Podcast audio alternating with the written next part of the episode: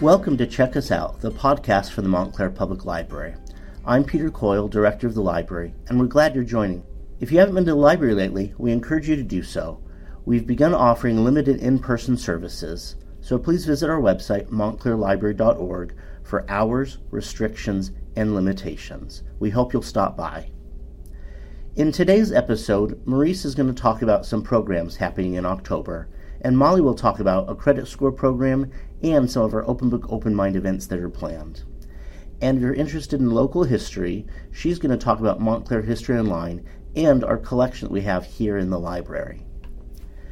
Then for books, Ken will talk about new titles coming out for adults in October, and Kirsten's going to discuss YA releases that are available to download on audio or ebook.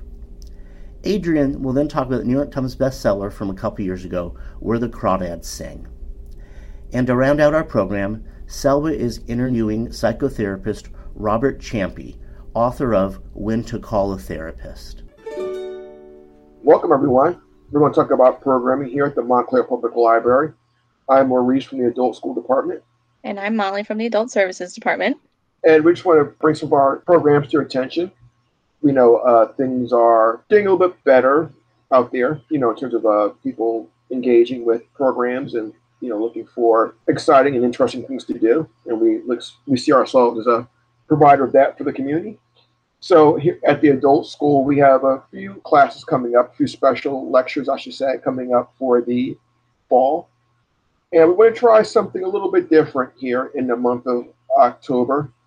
We're going to do a two part lecture series, actually, on slavery from the college to the Constitution. This will deal with America's colonial history of African enslavement and white racial privilege and power, first in the New England and Mid Atlantic colonies. That will be on Thursday, October 22nd at 7 p.m. Then we're going to come back on Thursday, October 29th at 7 p.m. and focus on the Southern colonies. And we thank Dr. Louis Edwards from Drew University for leading both lectures, and we're very excited about them. We're also going to do another lecture involving American history, this time how we publicly remember American history. The lecture is called How Do We Remember Monuments and Memorials in the United States. That will be Thursday, October 15th at 6.30 p.m. And I should say these are both Zoom lectures. And this one will explore the role and purpose of publicly memorializing historical events in sculpture and architecture. And she'll cover a wide variety of more recent as well as older monuments in America spread out around the country to memorialize a variety of different events. So this is everything from the Oklahoma Memorial for the after the uh, bombing there, as well as uh, the Vietnam Memorial in D.C., as well as other memorials that's been in the news lately. So we wanted to really highlight that and have a talk about that and what that means for Americans. And we also uh, have some other lectures that are more constructive. You know, we have healthy relationships with your adult kids that will be Friday, October 9th at 1 p.m. This is for our, some of our older residents, more senior res, residents who we treasure, senior students, I should say, who we treasure. And we're also offering Mahjong again, beginner Mahjong. That's on Friday, October 16th at 10:30 a.m. Wait, so you're doing online mahjong? We are. I love mahjong. Yeah, yeah, so it should be a lot That of fun. fun. Yeah, before in four weeks from October 16th to November 6th. You know, it's a nice little Friday morning activity for people. So, Oh, um, cool. so So people will be in groups together online and mhm, kind of wait their turns. mhm. Oh, that's cool. yeah, yeah. I know that was a really big class for you in person. So that's cool that you're putting it online. It was, yeah. It was such a fun thing because we want to give people some fun. You know, I know we've been through a, a pretty hard spring and a tough summer, so we're trying to you know, find some fun in the fall. So we're going to do uh, Mahjong with Elisa Hirsch. You know, she's a instructor that our Mahjong students really enjoy. Can't wait to see what this experience is like online. She's done it before online, so I, I can't wait to see what it's like. This should be exciting. I think people will love it. I think so too. I hope so. That's what we're doing for October. So far on the calendar, I'm just going to focus on a couple that two in October and one in November, just because we don't always release on the exact first of the month. So I figure we can go a little bit into the next month. So on October 21st at 7, it's a Wednesday, we have your credit score and credit report. So this is with a, a financial planner who's going to talk about understanding your credit score and credit report. I think that'll be useful and empowering. It's always good to know more about these things. I know I could probably benefit from some of this information as well. So. I'm excited that we're providing this one. Um, we also are continuing our Open Book, Open Mind series, which we've put online now. And we have Jonathan Alter presenting about his book about Jimmy Carter. It's a biography, and that's on Sunday, October 25th at 4. We also have another Open Book, Open Mind event coming up in November, which is called The Man Who Ran Washington, which is about James A. Baker III. That is on Sunday, November 15th, also at 4 p.m. And we've got more coming up with Open Book, Open Mind, so I'll I'll make our more updates in uh, for the November podcast. But very excited about what's going on at, with the library as a whole with programs. So that's it for now. very exciting, Jonathan Alter. Yeah. That's a great name journalism and you know local coverage and culture coverage in general. Yes, and you know what? He's actually moderating the November 15th discussion. So he's talking about his book on October 25th, and he's moderating for the, the book about James A. Baker on the 15th. So can we pivot sure, as the as the people say these days? um, so as always, I like to highlight something that you can use with your library card, databases, things like that. Database is just like a fancy library word for like a premium online resource. I always feel like I should define that, and I don't. But it's just a good source of online information, fully vetted, rather than just the chaos of the World Wide Web. Um, so in this case, I'm going to highlight some of our local history resources. Um, and I'll put the link in the description when this is posted, but it's very easy to get to. It's just montclairlibrary.org slash local dash history. So we have quite a few things, um, but I want to bring everyone's attention to Montclair History Online which is a very, I think, comprehensive repository for several different uh, local history collections. Um, and it was a partnership with the Montclair History Center, actually. So the city directories um, and, and some telephone directories were provided by them. We also have over 13,000 photographs on there, and we have some digitized maps. One map is from uh, 1933, one map is from 1906.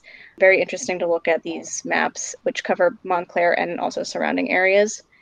And um, we also have some resource guides on there, which tell you a little bit more about what's in our physical collections as of this recording, um, people can't come into the library to look at the collections, but we are still very much capable of looking at our physical collections and scanning things that we can and telling people what we have from a distance. And we've been able to answer a lot of various questions with our collection that way. So I uh, encourage people to check it out. It's montclairlibrary.org slash local dash history. That whole page gives you an overview of what we have, and there's a link to Montclair History Online and I would say even just the images alone are really fun. Um, you can just search various subjects and people and street names and what have you, or you can just browse and look through. And there's some really great ones. Some of my favorites are the ones that are like the pictures of the previous library buildings and the librarians and people doing their thing. Um, so it's fun. It's a treat you're looking for something different to do. And you don't need a library card, it's just open to everybody. So that's great. That's what I wanted to highlight today. Sounds very interesting. I think so. Wonderful. Plenty to choose from in October. I think so. Yeah. Surrounding community. So please get out and support your uh, local library online. You know, we're constantly looking to uh, provide meaningful programs and opportunities for our patrons, again, in a surrounding community when possible. You always sum it up so well. Every time you always sum up our mission so well. So it sounds like I actually planned to say that, doesn't it? Yeah. very can, eloquent. Uh, quite the chameleon. Yeah. okay. Yeah. All right. Well, so this is Molly. Maurice, Maurice. signing off. See you next time. Take care. Hi, it's Ken, and I'm here to talk to you about some of the new titles for October. My October titles are very plot driven for the most part, so get ready for some gripping page turners. First up is Snow by John Banville. I've talked about Banville before. He usually writes more serious fiction under his own name and crime fiction under the pen name Benjamin Black. This time out, though, he offers a fairly traditional mystery novel as John Banville. It takes place in County Wexford in Ireland in 1957. An inspector arrives to investigate the murder of the parish priest and faces difficulties from a close knit community with a lot of secrets. Added to this is that Inspector Stafford is Protestant at a time when the Catholic Church controlled Irish society with an iron fist. With no one willing to cooperate with him and his deputy missing, he must get to the bottom of the crime. As I've said before, I like books with a library theme, especially when they go to places out of the ordinary. The Midnight Library by Matt Haig is a science fiction novel about a future where you can check out an infinite number of possible stories. Many people are drawn to the idea that you can access scenarios where your life might have taken a different course. The main character, Nora, is tempted to undo her past mistakes, past breakups, and career choices, and comes to question what truly makes life worth living and fulfilling. I first heard Stuart Turton talk about his new book, The Devil and the Dark Water, earlier this year during an online presentation, and I couldn't wait to get my hands on a copy. His previous book was the bestseller, The Seven and a Half Deaths of Evelyn Hardcastle. The new book takes place in 1634 and is about a detective named Samuel Pip facing a murder charge and being transported to Amsterdam to meet his fate. On board the ship, things begin to go very wrong very quickly as seemingly supernatural forces take control and very odd things begin to happen. His own hands tied because of his situation, Pip must rely on his assistant to get to the bottom of both the crime he's accused of and the strange occurrences on the ship. The book is being described as Sherlock Holmes meets Stephen King. One of my favorite books from 2016 was The North Water by Ian McGuire about a ship's doctor on a 19th century whaling ship. His new book is called The Abstainer. Set again in the 19th century, this one is about an Irish American veteran of the U.S. Civil War who ends up in Manchester and joins the Fenians, a secret society intent on ending British rule in Ireland. He ends up facing off against a British constable who has his own dark past. This is a great look at the early part of the struggle for Irish independence, and the gritty streets of industrial Manchester are evoked very well. One of my favorite living writers is Don DeLillo, and his novel Underworld is absolutely brilliant. Since that book, DeLillo has mainly stuck to shorter works of fiction, like his new book, The Silence. This one has a very contemporary feel to it, as a group of people at a dinner at a dinner party, a scenario DeLillo has used before in Mao 2, are waiting for visitors to arrive from Paris and find themselves plunged into chaos as all digital connections are suddenly severed worldwide. How these characters navigate this new old world makes for the type of fiction that DeLillo does better than almost anyone. And last, a prequel. Alice Hoffman is a prolific writer and has had many classic books, but her best known is probably Practical Magic from 1995, which was made into a movie with Nicole Kidman and Sandra Bullock in 1998. That story was about two sisters who are witches trying to upend the centuries long curse that makes any man they fall in love with die an unnatural death. That book was set in the present. The new book is called Magic Lessons and goes back to the 1600s. Maria Owens, ancestor to the two sisters, learns the magic arts and sets into motion the curse that will haunt her family for generations. That's all for this month. I hope you enjoy some of these great stories. Hi, everybody. Thanks for joining me again. This is Kirsten Payne, uh, Teen Services Librarian at Montclair Public Library. I'm here to talk about a few new releases uh, that we've got in our e and e audiobook collection available on eBuckles with your library card.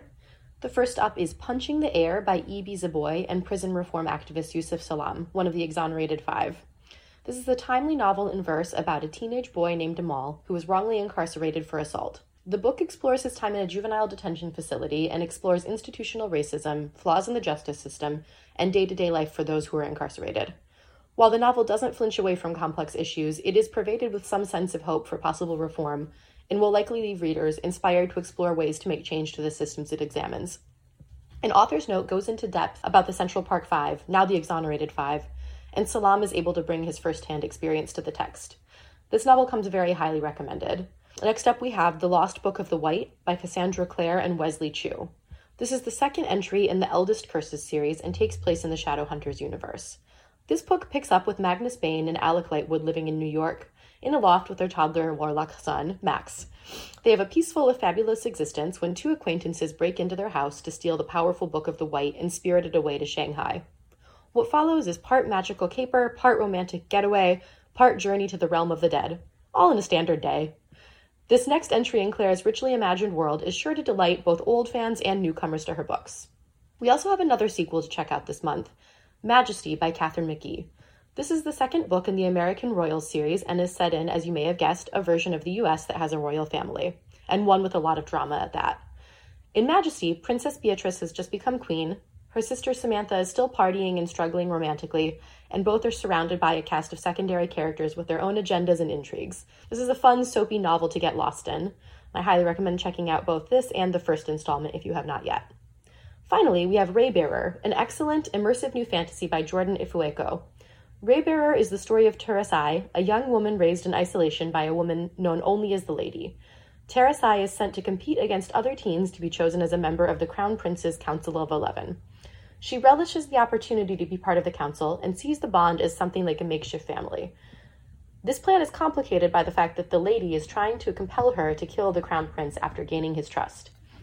The novel explores Tarisai's journey to autonomy over her own choices and quest to find not only herself but a place to belong.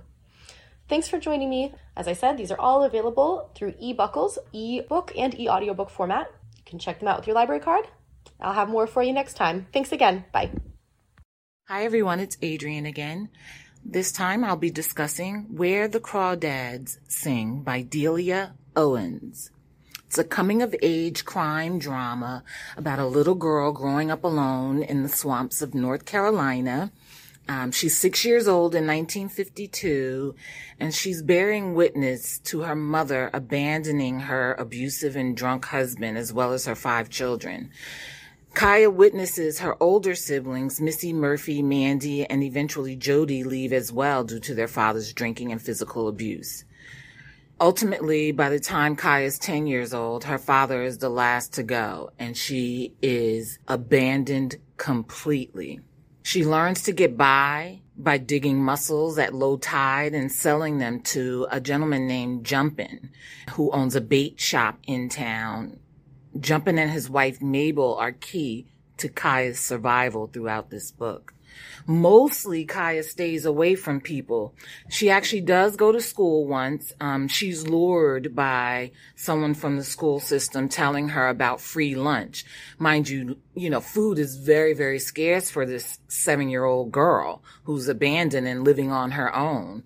But she, she does go um, but she doesn't return anymore after the first day because she's berated and the kids are calling her names like marsh hen and swamp rat.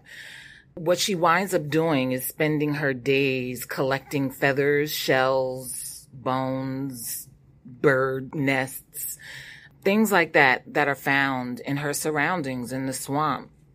This is very key to Kya's progression later in the book all of this collecting and her knowledge that she gains through this collecting. Um, she's not able to write or spell at this point. She does these watercolors, um, these paintings, and that's how she begins to organize and categorize everything that she collects. Day while Kya is collecting specimens, a guy named Tate, a local guy named Tate from town, spots her and he's very intrigued and he is intent on getting her attention by leaving her rare bird feathers on a tree stump. And he succeeds.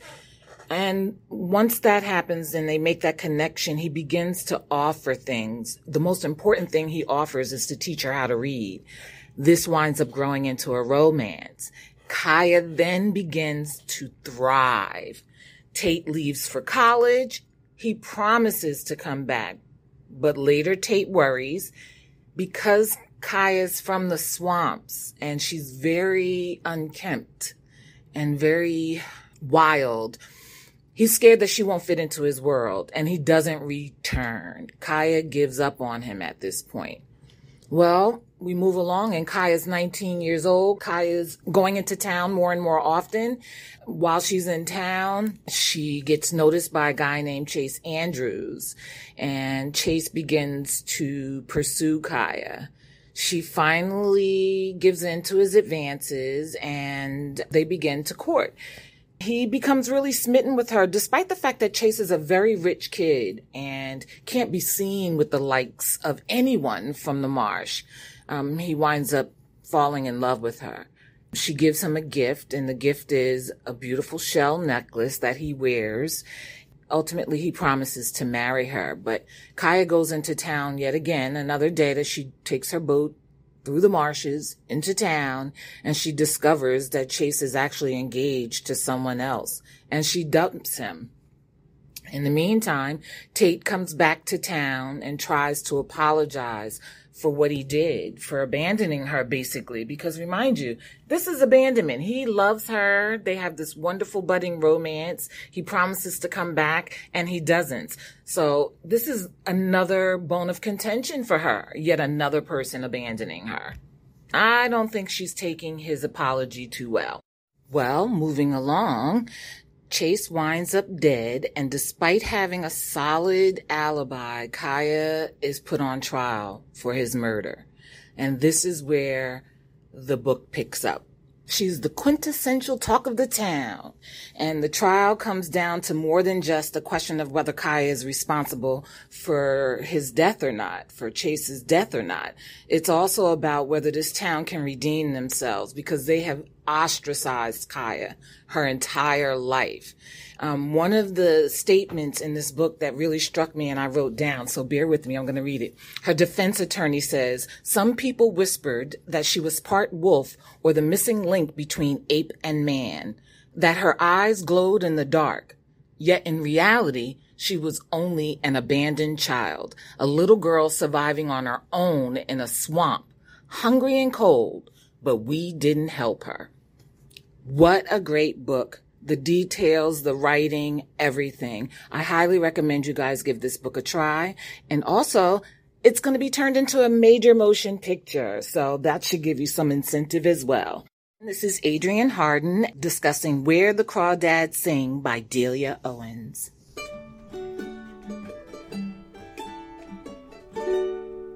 Hello, this is Selwa Shami, Assistant Director of the Montclair Public Library. Today I'm here with Robert Ciampi, LCSW. He has worn many hats in his career as a clinician, psychotherapist, couples counselor, writer, and author. He earned a bachelor's degree in psychology from Montclair State University and a master's degree in social work from Rutgers University, both in New Jersey. He's worked in many different settings in his 20 plus years in behavioral health and has a private psychotherapy practice for over 10 years. Robert Ciampi is the author of the book When to Call a Therapist, which was published in June of 2019. In addition to his psychotherapy practice, Mr. Ciampi is a media contributor for several online publications. Thanks for coming, Robert. Thanks for joining us today on the Library Podcast. Well, thanks for having me, Selwa. So, how long have you lived in Montclair and why did you decide to move here? Well, I actually moved here uh, way back in 1967, and I moved here with my parents. And so, over the last, believe it or not, uh, 50 years or so, I've made Montclair my home. So, I've been here a, a very long time.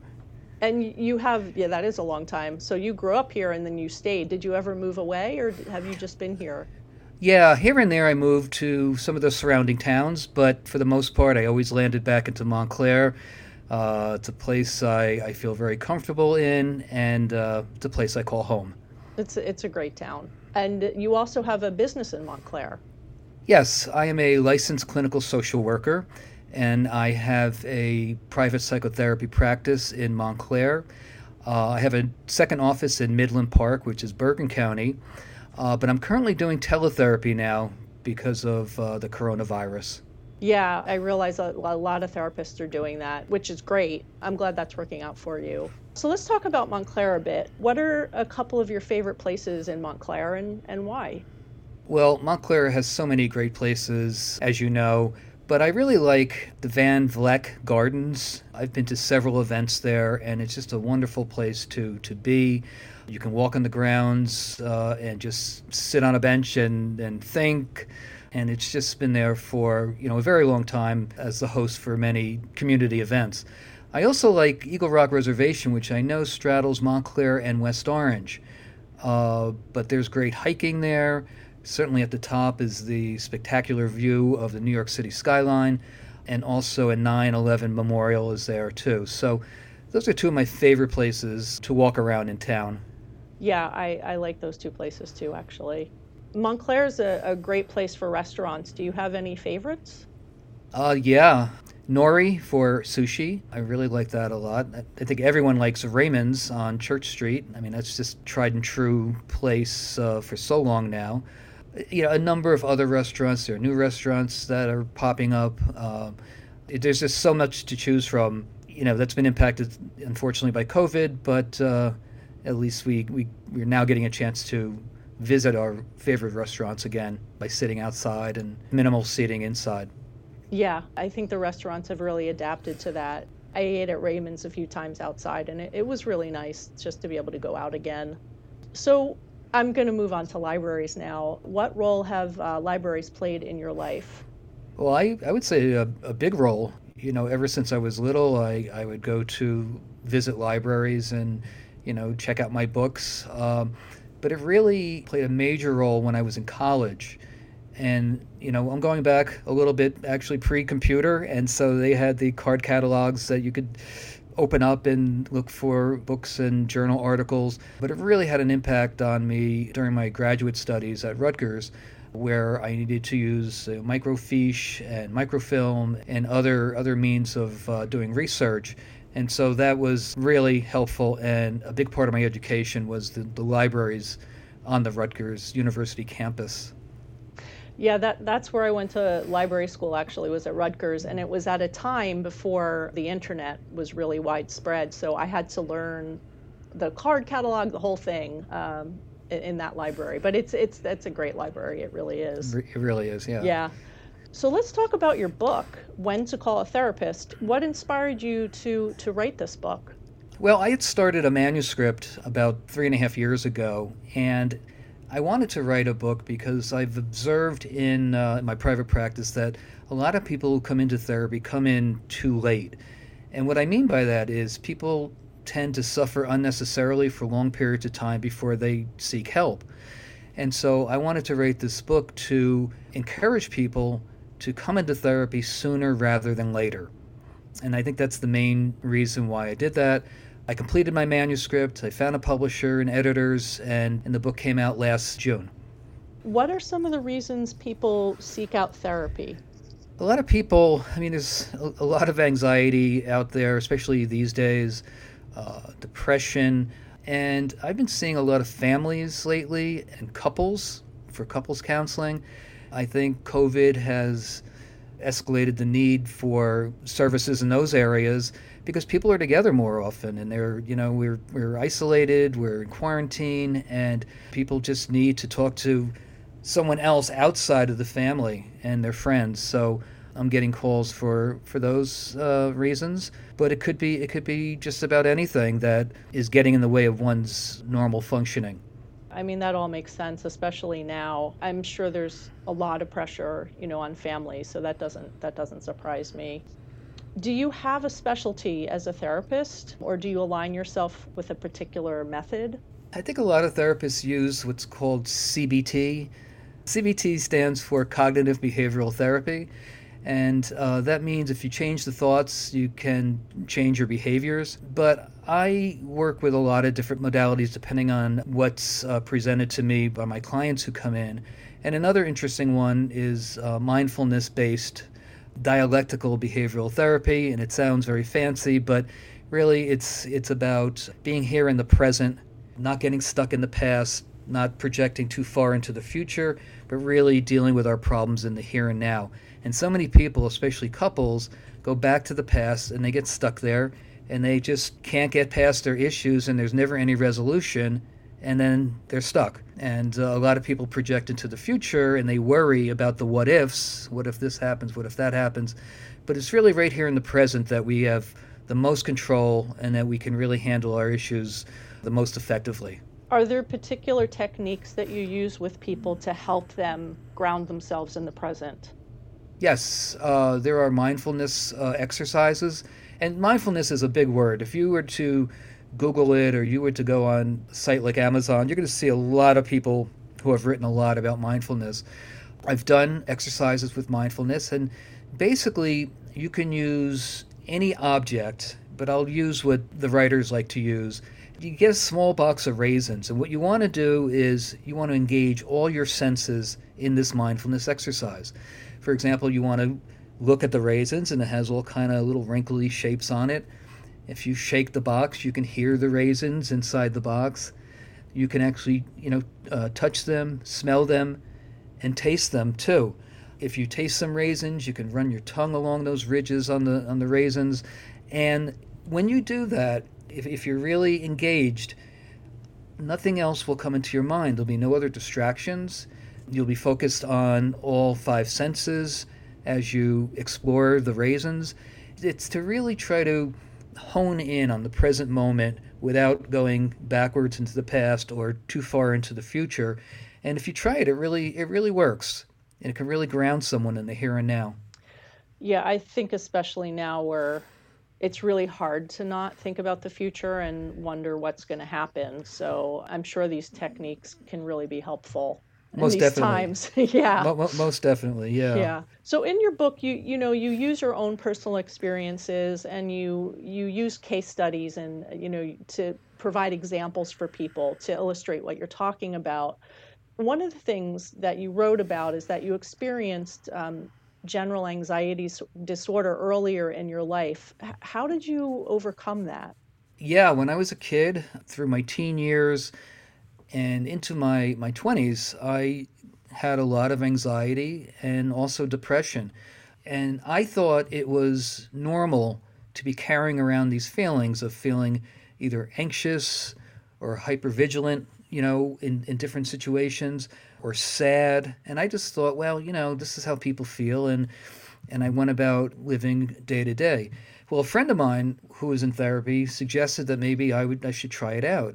He said he was anxious when he was changing careers and and and he was very anxious when he became a father and and he found a therapist and uh, it worked out very well for him and he thought I should do the same, which I did. In my mid to late 20s and into my 30s, I found a wonderful therapist and we worked together and, um, and we, we had a very good relationship together and I would say that therapy actually changed my life from that moment forward. Is that what inspired you to pursue a career? You know, I would think so. I think a lot of therapists and clinicians and psychologists, I think I think we, we have an interest in human behavior.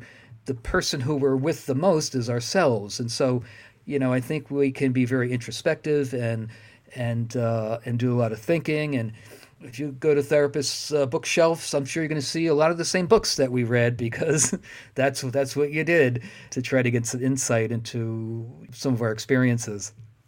You also have a chapter on stress and burnout, which I think virtually all of us are experiencing during this pandemic. What kind of self care would you recommend, especially now? Mm. Well, when I first talked about stress and burnout, I put together a PowerPoint presentation and I met with a group of social workers at a hospital in New Jersey. And it was first set up as a, uh, a guide for healthcare professionals. And I would just like to say a little bit about that. You know, today's healthcare professionals, whether you're a doctor, a nurse, a social worker, or anyone else, you know, they're on the front lines and they're seeing a lot every single day sickness, illness, death, and dying.